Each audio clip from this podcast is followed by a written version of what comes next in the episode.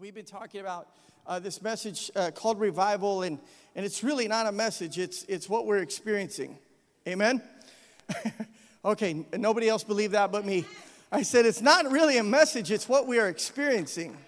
Amen? It's what we're seeing happen in our midst. How many of you are so blessed on Sunday? Amen? That was, oh man. I hope you guys didn't just fizz out already. Like it's like Wednesday and you know, the, you know, it's like when you take the food out of the microwave and by the time it gets to the table, it's already cold. Has that ever happened to anybody? Hopefully that's not our hearts tonight. Hopefully it's not like, you know, we were we were on fire on Sunday and we were, you know, rolling around all over here, all over the carpet, and I saw Jesus just touching people left and right. Hopefully it hasn't worn off. Because every single day you have access to the Lord. Every single day, you have access to the presence of God through the power of His Word and through the power of the Holy Spirit. Amen? So, when you walk into this room, you don't have to wait to get set on fire. You can carry the fire of God with you wherever you go. Amen? You don't have to wait to be like, you know, you know, put in the oven of God's glory to get warmed up. You don't have to wait to be, you know, you know, somebody has to stir up your spirit for you to, to rejoice in God of what He's doing. I said, we're not talking about revival, we're experiencing revival. There's a huge difference. Amen? There's a huge, huge difference. In the last couple of weeks, we've seen the Lord just do an incredible work. And I'm so thankful, church, because I, I this is this is prayer that is answered. This is prayer that is being answered right before our very eyes. I know a lot of times that we pray, and sometimes, how many of you have ever forgotten what you prayed? Has that ever happened to you? Sometimes you, you pray and you, you, know, you ask God for this and that, and sometimes it just kind of you know, falls by the wayside. You forget about it, and then, and then all of a sudden it happens. And then you realize you're like, oh, wait, that was God. It had nothing to do with me. That was God. He made it happen in His time. And what we've been uh, stepping into and what we've been experiencing uh, the, the past few months, to be honest, is a move of God. And I want us to understand something, church. This is really important. This is crucial. I hope you understand this. This doesn't happen every day. This isn't like the most common thing ever in churches today. This isn't something that is normalized in our, in our churches anymore. Most of the time, it's just, you know, you know, you know, you come in, you, you, you do a couple songs, you, you may put something in a basket or a bucket, you, you listen to a preacher say some, some nice words and, and share a verse or two, and then you walk out and you live your life as if nothing happened. But when God begins to sovereignly move because his people have postured their hearts, and they have bowed down and they've, they've shown humility before the Lord and they've seen God begin to move. Listen, this is key. This is us understanding the kind of move that we're in and understanding what the Lord is actually doing. How many of you want more of what God has been doing? Amen? You want more of what God has been doing. Because listen, this is not just for you. This is for your family. It's not just for your family, it's for your coworkers. It's not just for your coworkers, it's for your neighbor. Amen. It's for your city, it's for this region. God wants to do something in our life and we have to let him. We have to let him, church. We have to give him the room and the place and, and, and the, the atmosphere to be able to do what he wants to do. Give him the place and the authority that he so rightfully deserves. I'll never forget, you know, the scripture that talks about uh, on that day when, when Jesus was, was on the back of that donkey and he was coming in, and it was the triumphal entry into Bethlehem. He's there, and people are waving these palm branches and they're singing, Hosanna, Hosanna. You know, blessed is the name of the Lord, and they're, and they're singing his praises. But there was a group of people how many know that the devil even sits in the church as well? There's a group of people that, even in the midst of God's praises, even in the midst of somebody shouting for Jesus and rejoicing in what Jesus has done and rejoicing in who he is, there's always somebody that's gonna raise up and say, Be quiet. And on that day, there was a group of people that sat from the sidelines. Their name were the Pharisees. They said, Be quiet. They tried to hush the praises of God's people. They tried to diminish what Jesus and who he was. They tried to say he's not that worthy. He's not that good. You know, y'all can settle down just a little bit. And there's something that, that gets my heart so fired up is when I see people in the midst of a move of God that they're resistant. They dig in their heels and they straighten their neck and they straighten their back and they refuse to stand when everybody else is standing and they refuse to bow down when, when everybody else is bowed down and they refuse to worship and pray when everyone else is worshiping and praying. Break that thing off of your life and let God do what He wants to do in your life. Don't let the enemy hinder what God wants to do in your life. It's nobody else's business how you worship God. He's worthy. I said, He's worthy. He's infinitely worthy, church. I better preach something to you tonight. I'm blown away by what he's doing. I'm so in awe of what he's doing. I saw a sister over here to my left on Sunday she about jumped through the roof.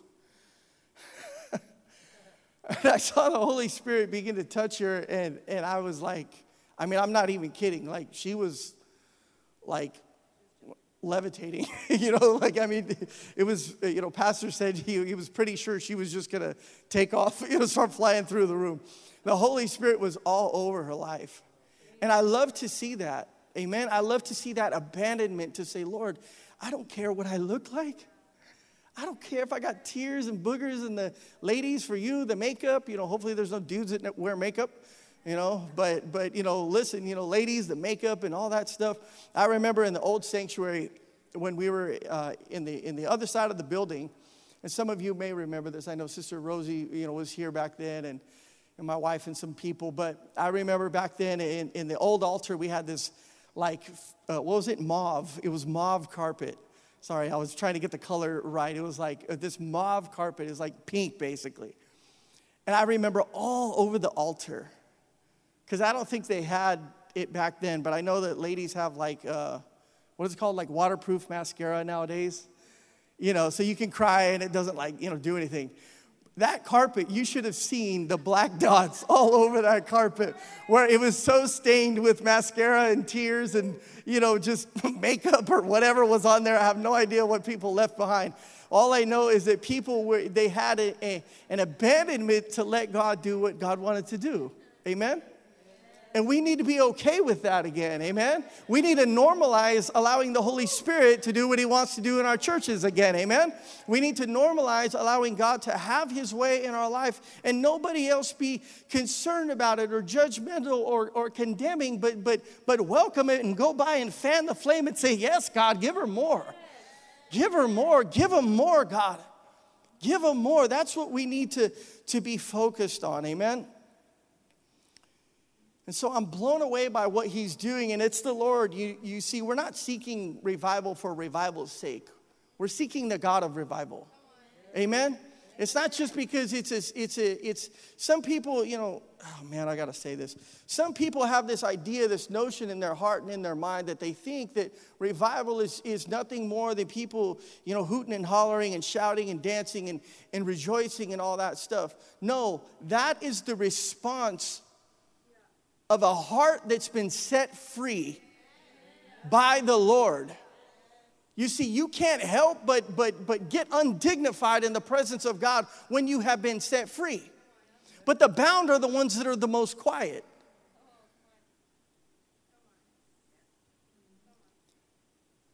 The individual that's had their heart in chains and their heart is cold and numb, you know, if I was in a freezer right now, I probably wouldn't be able to mutter a word. And some people's hearts are so cold, they're so dead, they're so, they're so, you know, it, they don't see what he's doing in front of them, and so therefore they have no response.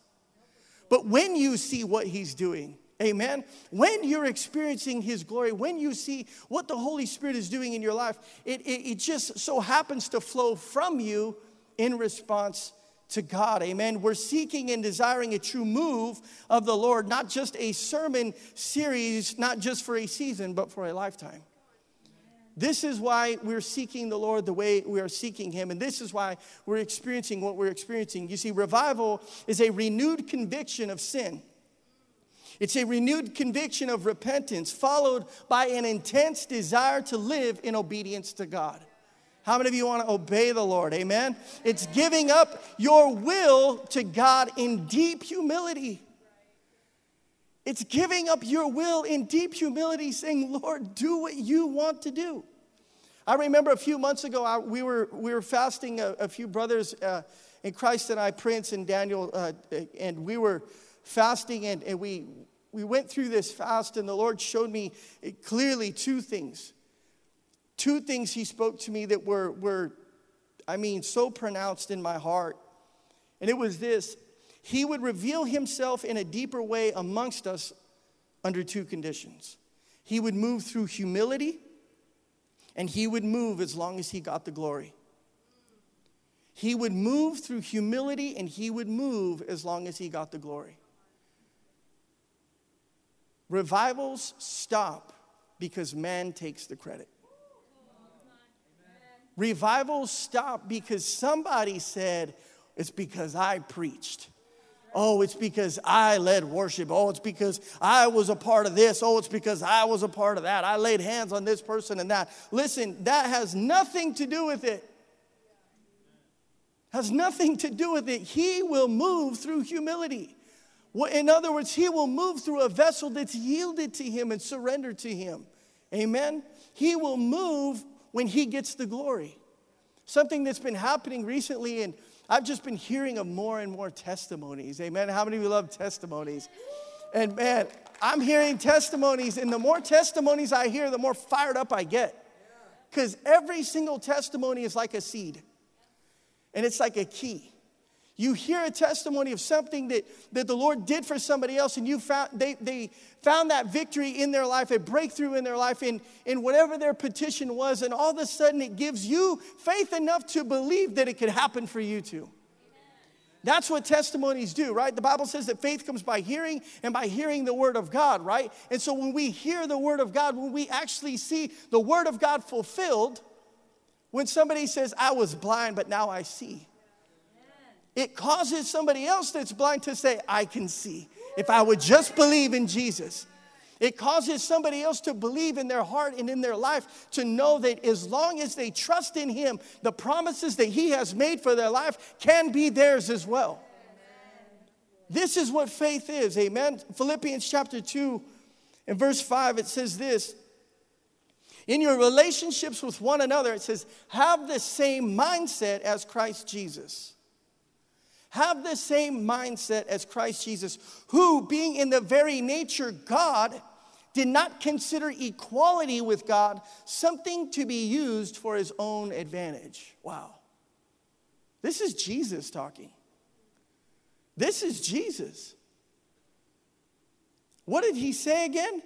He is in the very nature himself God, but he didn't consider equality with God something to be used for his own advantage. Rather, he made himself nothing by taking the very nature of a servant, being made in human likeness, and being found in appearance as a man. He humbled himself by becoming obedient to death, even death on a cross. Therefore, God exalted him to the highest place and gave him the name that is above every name, that at the name of Jesus every knee should bow in heaven and on earth and under the earth. That's the demons too. And every tongue will acknowledge that Jesus Christ is Lord to the glory of the Father. Holy Spirit, just have your way, Lord. Speak through me tonight. I pray, Lord, that, that your word, Father, would go forth in power and authority, God. Holy Spirit, just speak to our, every heart in this place, God. We receive your word tonight in Jesus' name. Everyone says, Amen. If Jesus, think about this, who has the name above all names, if Jesus, who has the name above all names, didn't consider his equality with God something to be used for his own advantage, how much more humility should we live with? if he didn't consider, you know, himself like he, he's God in the flesh. We realize this, right? He's the Son of God. He is God in the flesh. He doesn't consider himself equal with God.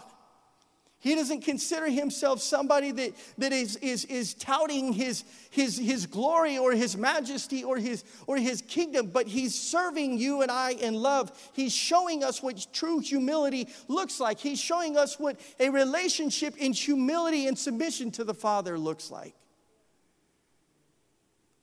If Jesus made himself nothing to serve others, how much more should we?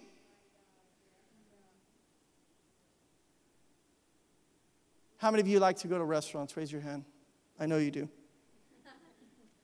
You didn't have to answer that. I just know you do. Amen.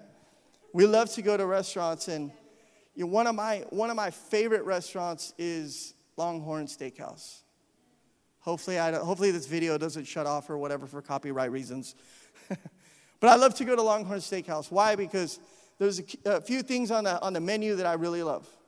They have this thing called Wild West shrimp. And it's this little heavenly boat of shrimp with ranch, and there's like all this stuff in there. And then there's, you know, this steak that I get that is amazing. It's a ribeye, and I get it cooked medium. And when they cook it medium, it's the best thing ever. Awesome. It's awesome. It's awesome. So I love everything about this restaurant. But one of the things I've noticed is that if, if you are a Christian, you are a believer and you are a follower of Jesus, even though you are the person that's sitting at the restaurant, you don't have the right to demand people to just, you know, my water's half empty.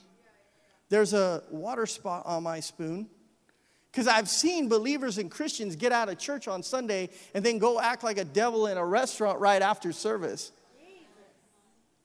And they walk in all high and mighty with their nose to the, to the, to the heavens, and they think that somehow that they're, that they're walking on water like Jesus, and they, they demand to be served. They need to be served. They need to be treated a certain way when they walk into the restaurant because they're God's child. That sounds okay, but it reveals nothing about who Jesus is. I'll be honest with you, I don't like it when people complain in restaurants. It's like the worst thing ever. When somebody is complaining in a restaurant that's at my table, I like literally want to change tables. I'm like, I'm, I'm going to go to the other table. One, because there's people that can do stuff to my food. And two, because it's an embarrassment to the kingdom of God. We are the ones that are supposed to be the most humble can somebody say amen? We're the ones that are supposed to walk in this earth. The Bible says, wise as serpents, yet harmless as doves. We're the ones that are supposed to serve one another in love. Amen. We're the ones that are supposed to walk in humility before all men so that they can see the representation of Jesus through our life. If Jesus humbled himself to obey the Father's plan to give his life, how much more should we? If he humbled himself in such a way where he was like, listen, I am going to submit myself to the Father's plan, not my plan. What did he say when he was on the cross? He said, Not my will, but your will be done. It's not about me. It's not about my life. It's not about, you know, me thinking that I have the authority to do with, with my life what I want to do because Jesus had authority to lay his life down. But the Bible says he willingly gave it. See, you have an authority over your life. You have an authority over your life where you can choose to do what you want to do.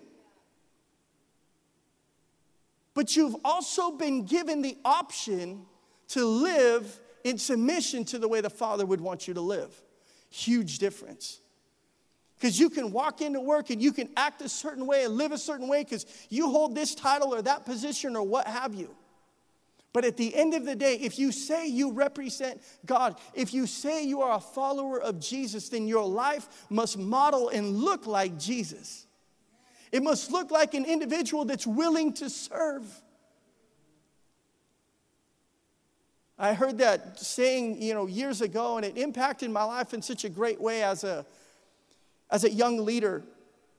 And it said this it says, if you're too big to serve, you're too small to lead.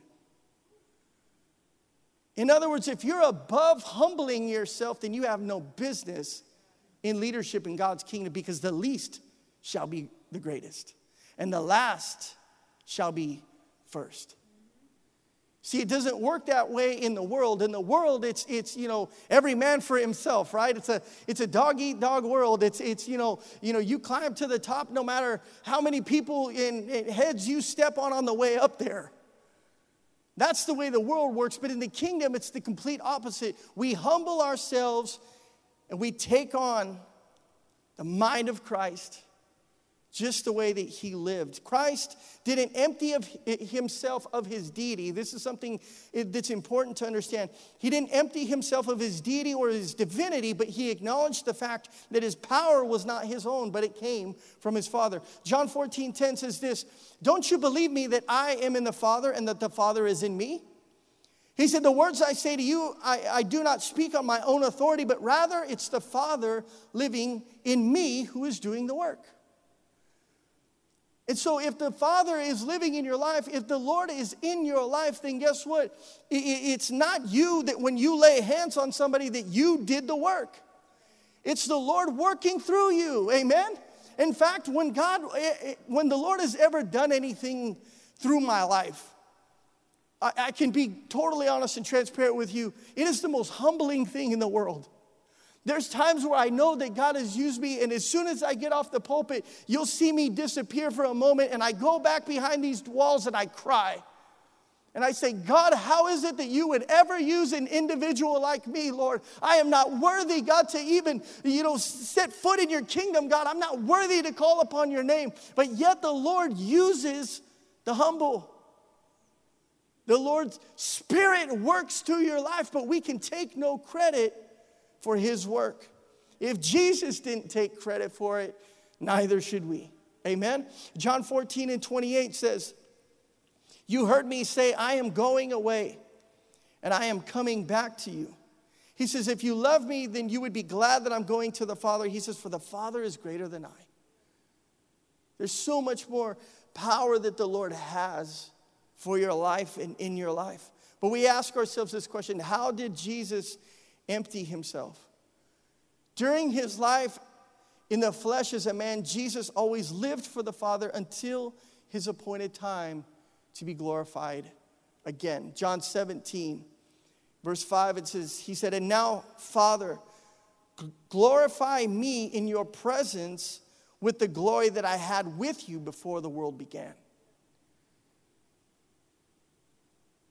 Jesus showed us, church, the way. This is why we honor him.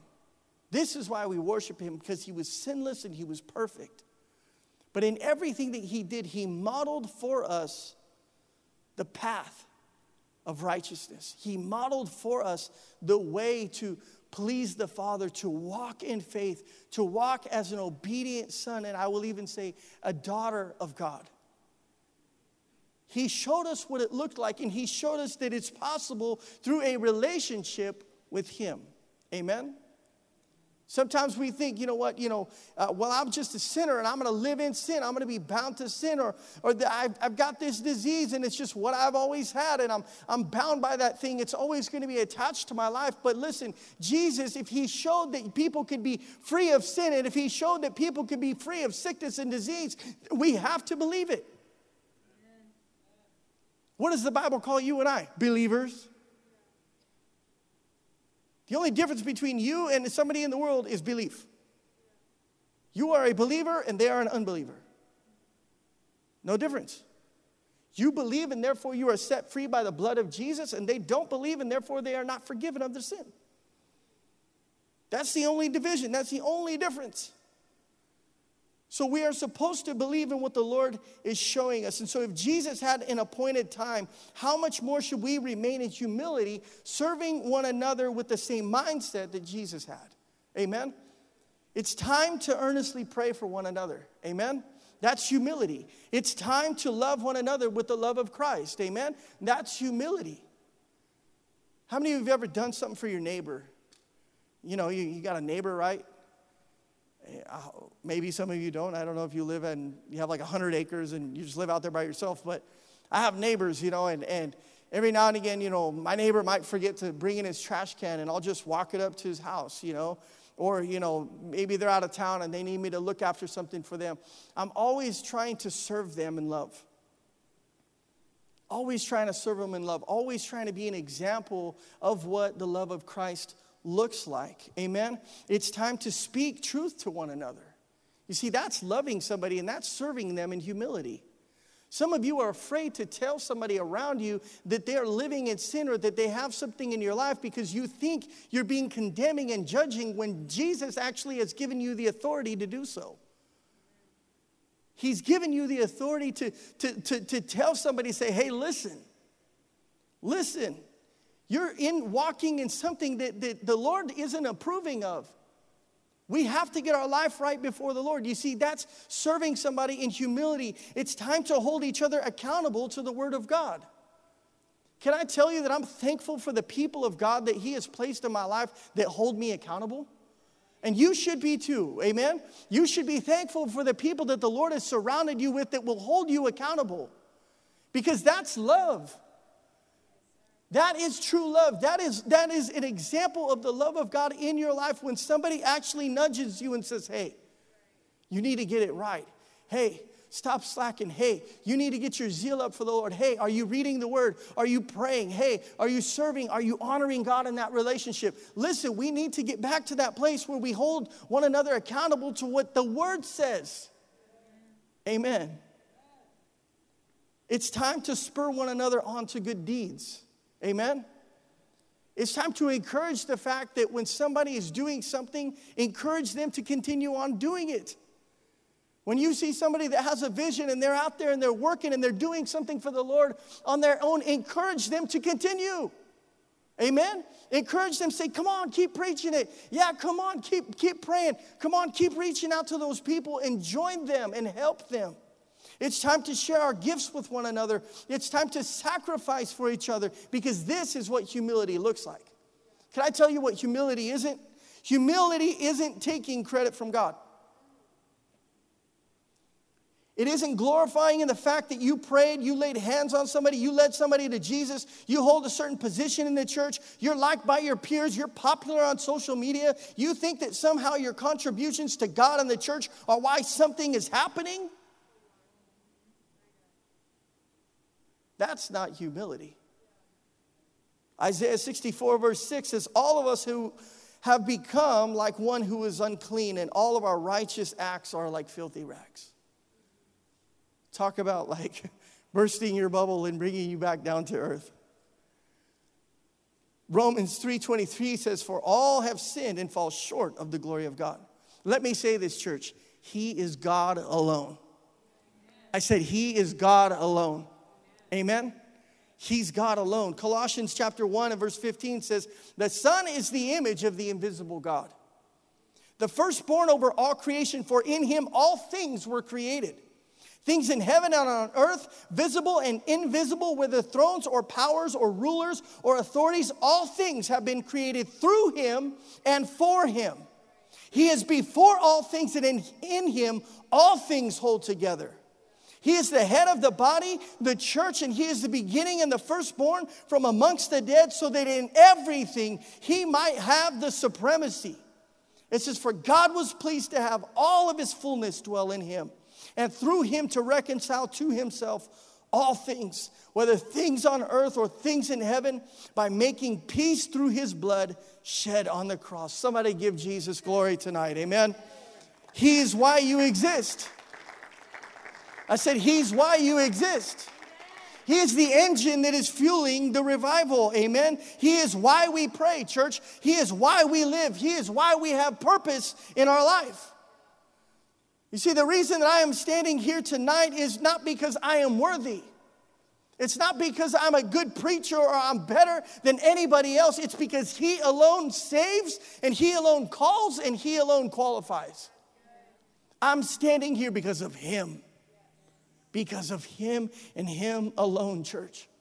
And when we come to grip with the fact that we cannot do this on our own, When we come to grip with the fact that we cannot live this life without sacrifice and without His sacrifice, without remaining in His love, without complete surrender, we will never be able to serve Him. We cannot do this on our own because it's a daily death of our will to submit ourselves to Him. A daily crucifixion.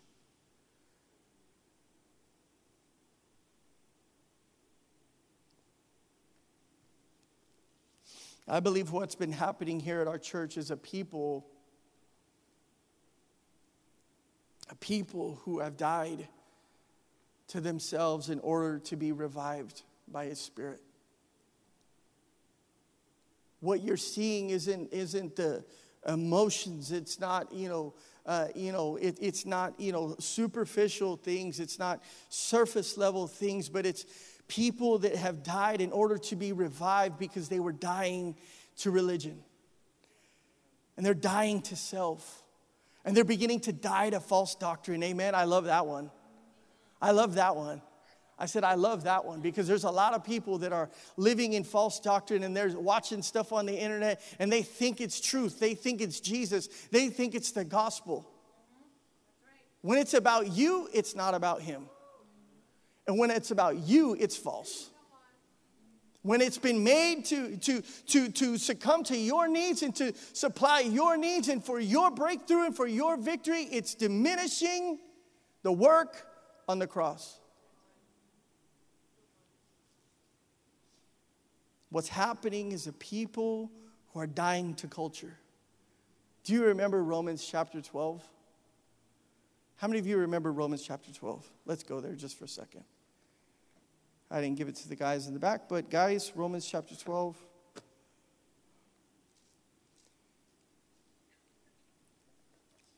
Verse 1.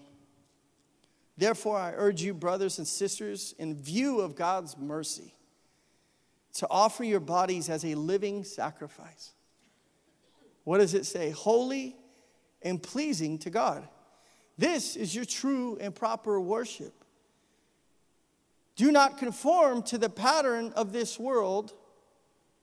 Now, we'll understand something in just a second, but be transformed by the renewing of your mind. Did you know that the patterns of this world means their ways of thinking? Their ways of thinking. The world's way of thinking is, is proud, right? The world's way of thinking is, is self love right? You know, that's a big thing nowadays. You know, it's like, love yourself, man, you know, and, and, there's people that are, you know, doing things and they're acting a certain way and they're, it's, it's all about you love yourself, you know, be yourself, and all that kind of stuff. And listen, here it is saying, offer your body as a living sacrifice. What's a sacrifice? As we, as we know it in the Old Testament, a sacrifice was something that they brought to God. It was a fattened calf, it was a ram, it was, it was something that was, was, was their prized possession, and they would bring this offering to God.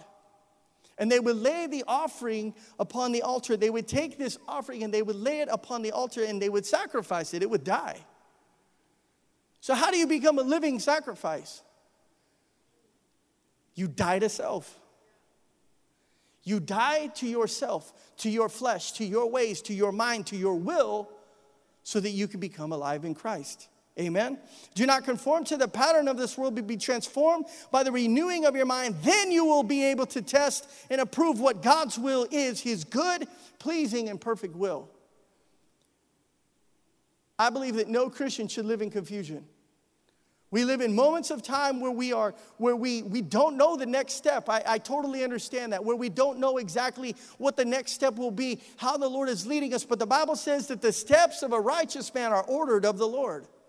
I might not know what the next step is, but I know that it's in His will. Amen?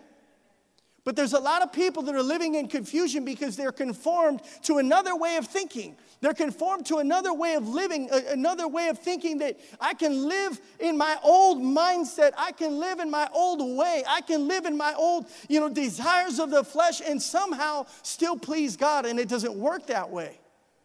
It doesn't work that way. It says here, you will only be able to test and approve what God's will is when you have been transformed, when your mind has been renewed. The first verse we read, Philippians chapter 2 and verse 5 tonight, we said, and put on this mind of Christ. This is what the Lord is looking for you and I to do to die to culture to die to what the world is trending in, to die to what the world is trying to, to, to vacuum you into, and into the ways of thinking, into the ways of dressing, into the ways of speaking, into the ways of looking. There's so many things the world is doing, church, and guess what? It has nothing to do with Jesus. This must become the standard. Amen? This must become what we are holding fast to. We shouldn't be holding fast to trends of the world. We should be holding fast to the Word of God. Amen? We should be holding fast to what the world is, eh, to what the word is telling us to do. I believe there's another death that's happening, and it's dying to sin. It's dying to sin. It's realizing that the moment that you said yes to Jesus, that you were no longer under the power and the curse of sin. See, some people don't realize that. Some people think, you know, oh well, I'm just, I'm still stuck in this mortal body. I'm still stuck in this, in this body of death and decay. I'm still, you know, I'm always going to be bound this way. I'm always going to fail. Listen, we are mortal beings. We are finite beings. We are fallible people. But He has given us His Spirit. Amen. He has given us His Spirit that says that I have crucified and I have been crucified with Christ, and it's not me who lives, but who? But Christ who lives in me. That means that you can walk in, in, in this world outside of the power and the grip of sin. You can be free. Amen? You can be free from the bondage of sin. The Lord wants to revive those who are dying in sin. Some of you are looking at me, and guess what? I don't know your business, but God does. I don't know your life, and I don't know your secrets, and I don't know what your life represents behind closed doors, but God does. He sees it all. He sees everything. And He's asking us, with the love of His Son, I love that verse, 2 Peter 3 9. The Lord is not slow, as some understand slowness, but He's waiting and He's wanting everyone to come to repentance.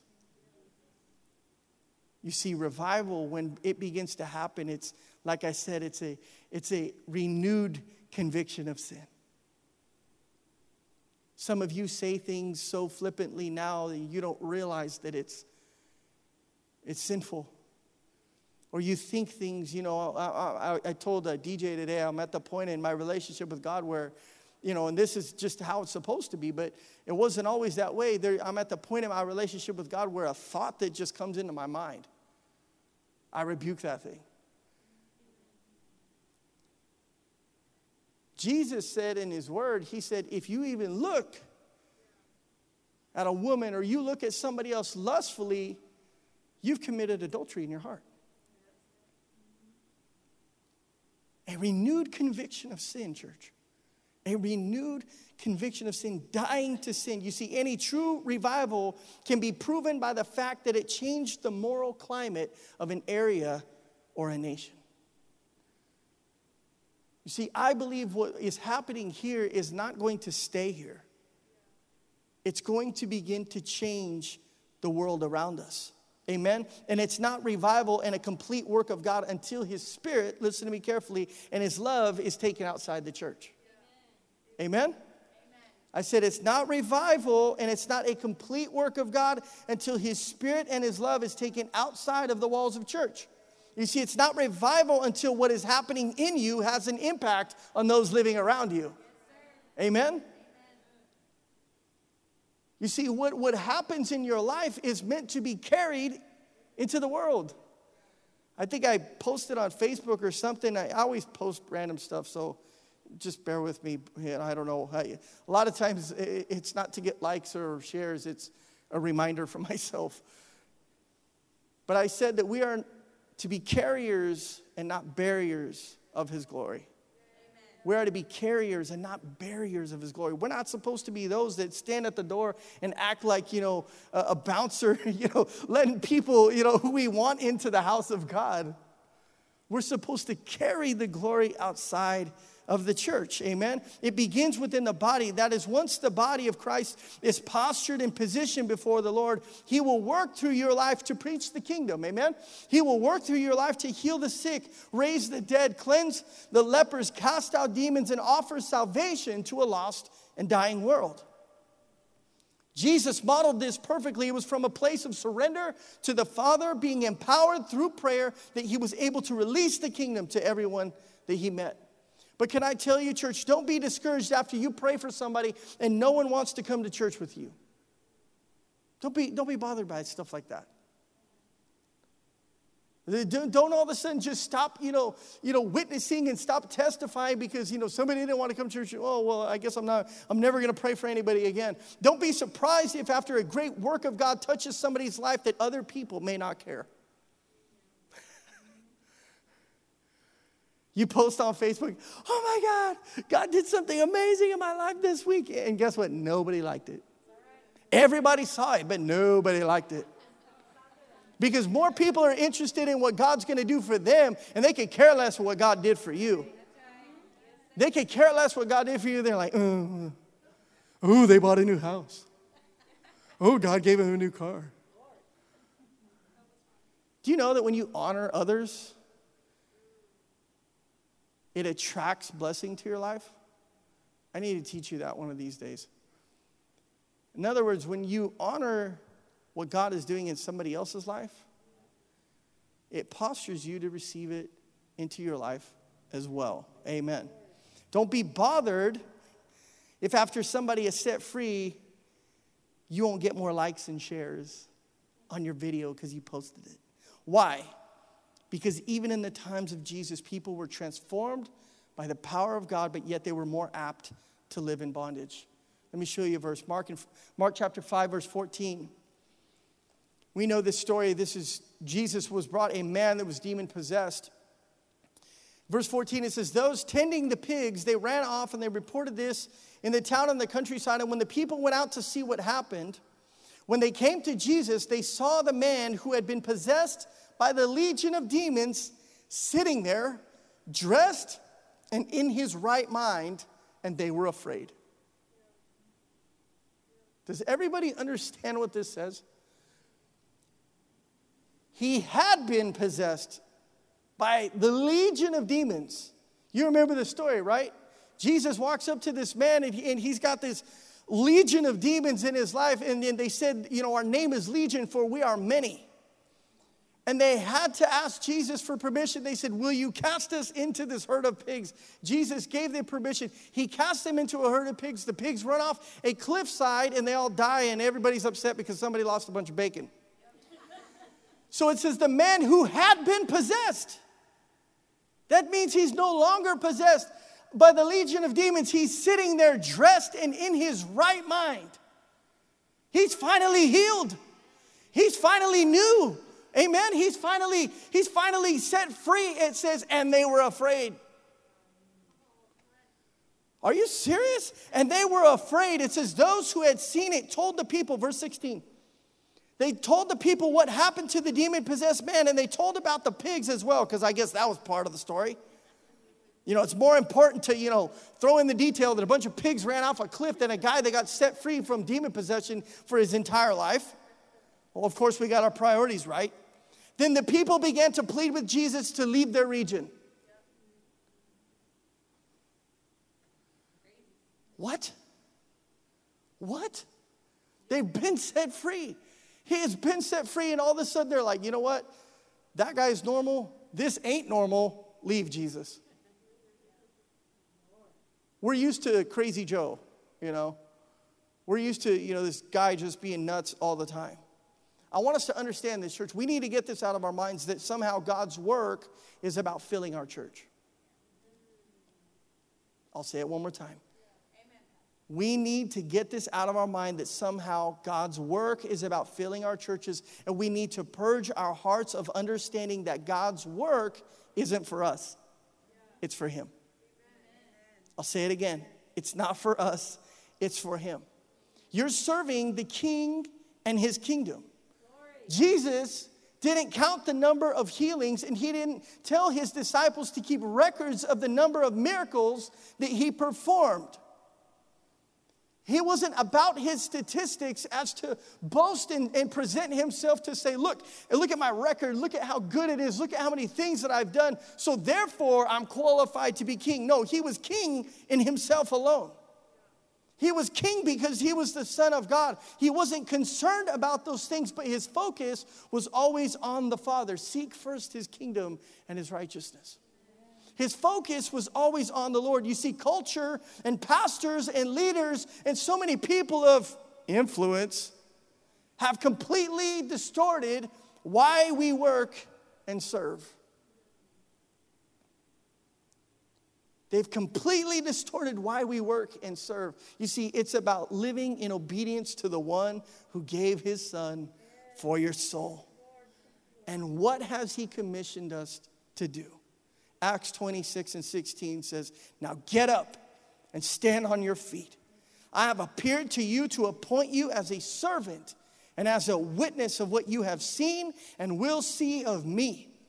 He said, I will rescue you from your own people and from the Gentiles, and I am sending you to them to open their eyes and to turn them from darkness to light. See, I have to stop here. People think it's only the pastor's job to preach the gospel and to witness. He sent you. Every single one of you that has said yes to Jesus, He has sent you. I don't care what they told you you can or can't talk about at work. He sent you. I don't care if your neighbor gets their feathers ruffled. He sent you. I don't care if people get bothered by what you post on your social media. He sent you, church. He sent you. It's His work, it's His kingdom. Stop letting others dictate what God has told you to do. What does it say? You, to open their eyes and turn them from darkness to light and from the power of Satan to God, so they may receive forgiveness of sins and a place amongst those who are sanctified by faith in me. You know, it's the rescued church who become part of God's search and rescue team. I said it's the rescued. It's those who know what their salvation really is. It's the rescued who become a revivalist. It's the repentant who take the gospel to the blind and hopeless so they can see and find hope. Colossians chapter 1 and verse 13. He has rescued us from the dominion of darkness, and He has brought us into the kingdom of the Son He loves, in whom we have redemption and the forgiveness of our sins. Psalm 18 and verse 28 You, Lord, keep my lamp burning, and God turns my darkness into light. With your help, I can advance against a troop, and with my God, I can scale a wall. Oh man, that should get you fired up. That should get you just excited because he says, You keep my lamp burning. It's you, Lord. With your help, I can advance against a troop. He didn't say, My army can advance against your army. He said, You can advance against an army. There is nothing that your God cannot do through your life, church. Isaiah 42 and verse 6 I, the Lord, have called you in righteousness. I will take a hold of your hand and I will keep you.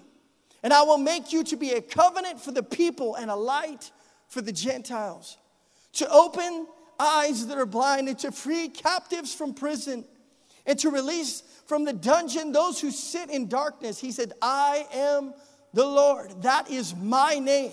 And I will not yield my glory to another or my praise to idols. He says, See, the former things have taken place, and new things I declare before they spring into being. I announce them to you. He is doing something, church. I said, He is doing something in our lives. Surrender all of yourself to Him tonight. The purpose for which He saved you is to reveal His love so that you could love others. And this has to become normal outside of church. This has to become normal once again. You know what Jesus said? He said, Don't fear man. He says, you, you could fear man and maybe what they might say or try to do to you. He said, No, fear God, who can destroy both body and soul in hell. I'm not preaching a turn or burn sermon to you, but this is what the word says. There has never been a revival of religion so long as the order of service has been strictly followed. oh my gosh.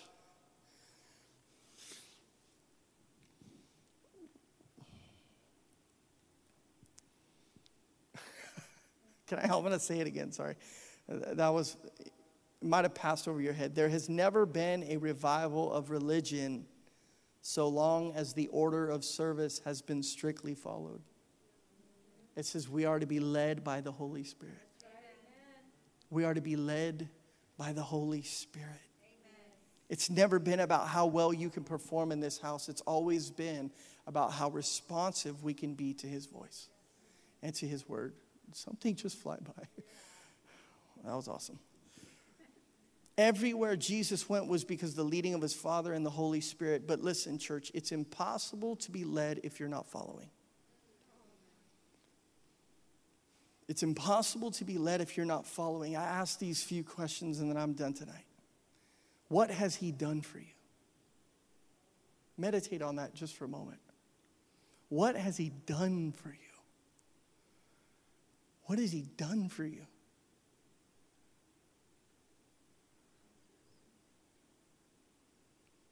How has He saved you?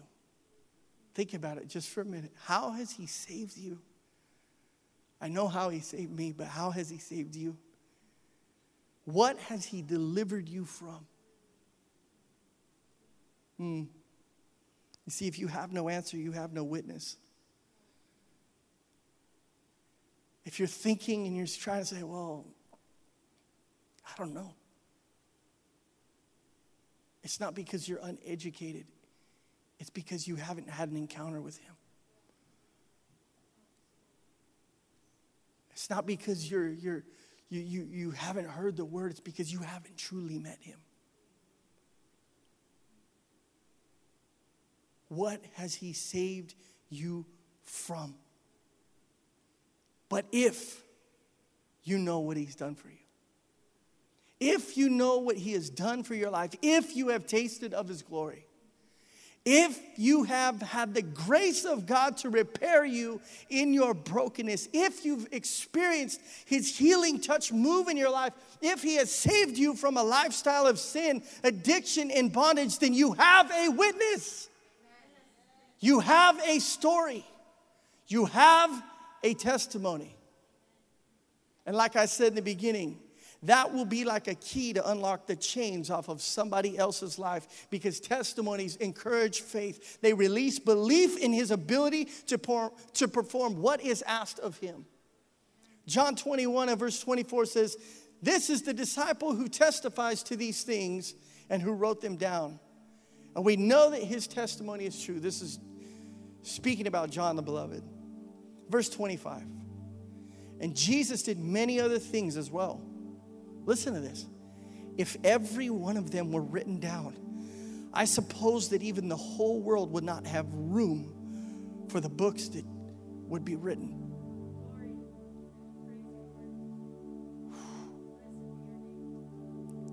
Do you know that that scripture includes your life?